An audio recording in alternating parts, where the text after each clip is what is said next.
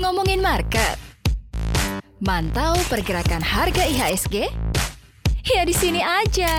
Direkap, rekap saham. Hai Sobat Cuan, ikan sepat makan kedong-dong Hari ini Jumat, besok weekend dong Nyambung gak ya Sobat Cuan? Mudah-mudahan nyambung ya dan bisa membuat Sobat Cuan jadi lebih bersemangat nih Karena sebentar lagi kan udah mau weekend, hari ini hari Jumat Jadi bisa relax untuk menghadapi akhir pekan agak lebih santai Senang sekali ya Maria Katarina bisa kembali menemani Sobat Cuan di podcastnya Cuap-Cuap Cuan dalam rekam rekap saham harian sebelum Sobat Cuan bertransaksi saham pada hari ini.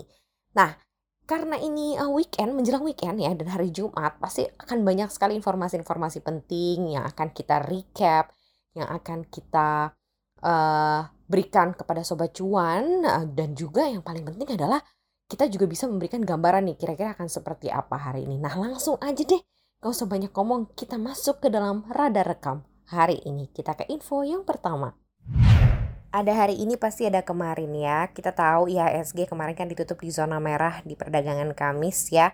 Karena banyak sentimen negatif. Bayangin aja terkoreksinya 0,9% balik lagi ke 6058,08.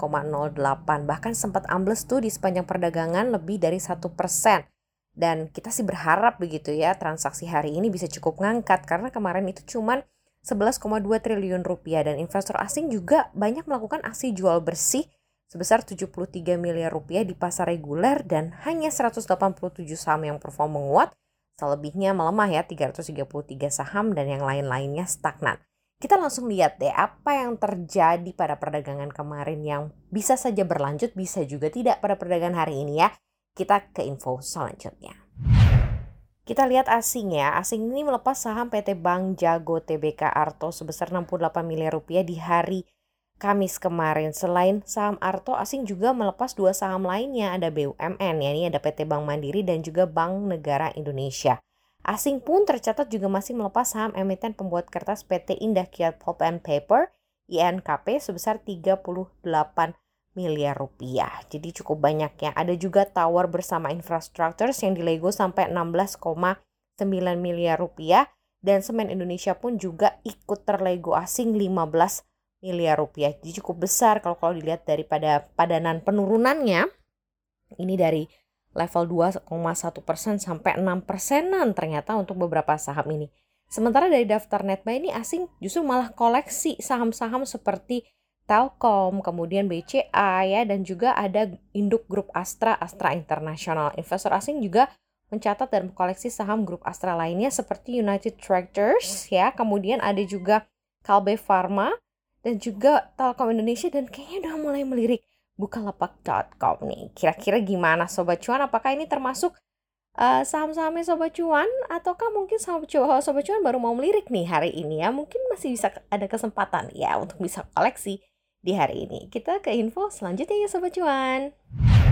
Jika dilihat galaunya asing pada perdagangan kemarin ini pasar cenderung cemas memang karena kebijakan yang ditafsirkan ini menjadi awal tren berbaliknya iklim moneter longgar yang selama ini dipertahankan di berbagai negara maju dan memicu masuknya dana-dana berlebih di pasar modal mereka ke negara berkembang. Nah, ketika moneter ketat ini mulai diberlakukan, maka resiko terjadinya capital outflow kan kian terbuka lebar, terutama jika negara maju telah berhasil mengendalikan penyebaran virus corona, sementara negara berkembang masih kedodoran, sehingga pemulihan ekonomi mereka tertinggal. Dan di sisi lain nih, ternyata Sentimen negatif lainnya datang dari China, di mana regulator juga sempat kembali bertindak keras terhadap perusahaan teknologi dan hal ini juga turut memperberat sentimen yang hadir di pasar saham China.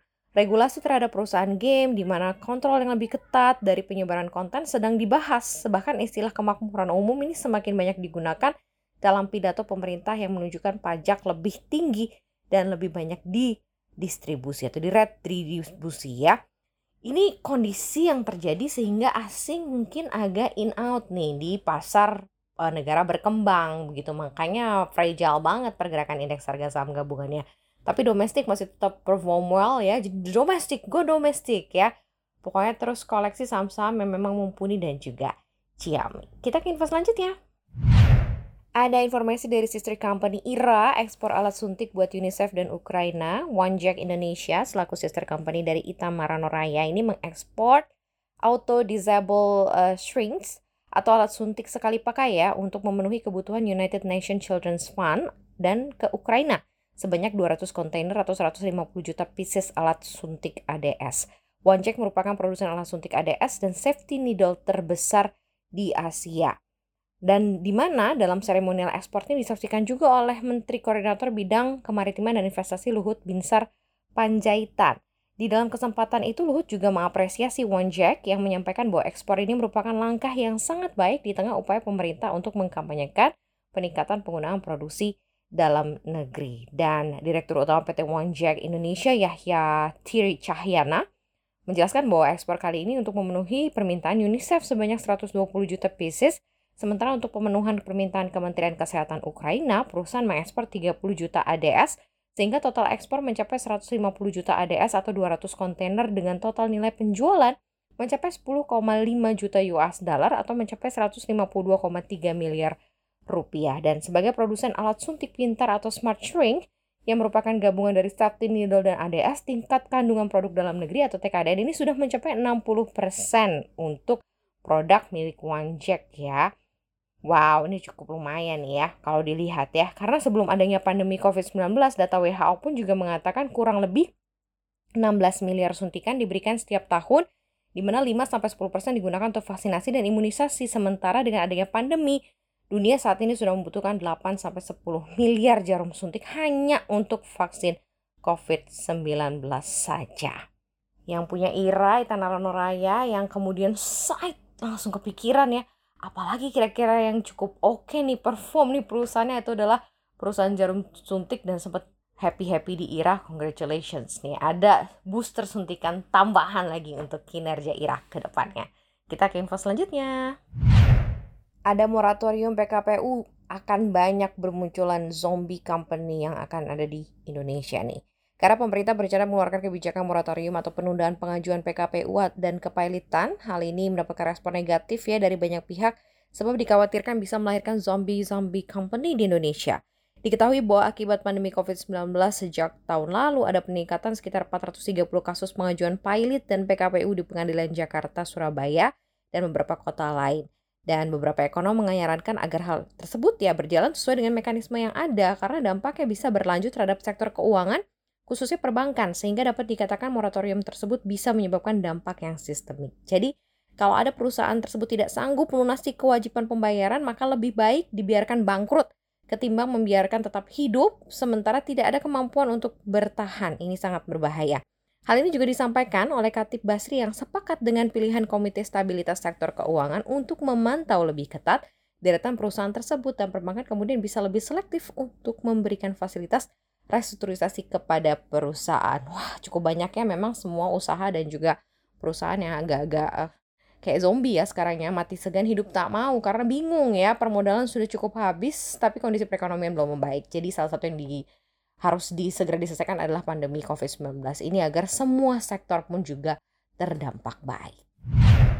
Oke, segitu aja ya pagi hari Sobat Cuan ditemanin oleh Maria Katarina direkam rekap saham harian jam 8 pagi ya. Jadi ini semoga menjadi amunisi juga dan gambaran seperti apa sih kondisi perekonomian kita dari sisi makro dan juga mikro dan bagaimana sih kita harus memutuskan apa yang terbaik buat hidup kita terutama di kondisi saat ini ya di investasi, pekerjaan atau mana pun. Pokoknya yang terbaik tuh Sobat Cuan selalu didoain deh dari dari cuap-cuap cuan ya. Jadi tetap semangat ya Sobat Cuan. Jangan lupa hari Jumat hari ini nanti kita ada cuan curhat bareng Sobat Cuan jam 4 sore. Hari ini kita akan ngobrolin mengenai mencari saham-saham multi-bagger. Nah mungkin saja ini bisa merefresh semuanya gitu ya. Kita akan ngobrol bareng trading kilat Hendra Martono Lim. Jadi siap-siapkan catatan untuk bisa stay tune di IG live kita di @cuap underscore cuan. Thank you udah dengerin para Katarina. Terima kasih selalu dengerin kita di Spotify, Apple Podcast, dan Google Podcast. Follow akun Instagram kita nih yang belum ya. Langsung aja di @cuap underscore cuan dan subscribe YouTube channel kita di Cuap Cuap Cuan. Jangan lupa hari ini hari Jumat, jangan lupa salat Jumat juga ya buat boys kamu semua. Dan tetap bersyukur ya Sobat Cuan, kita ketemu hari Senin. Bye-bye, I love you all.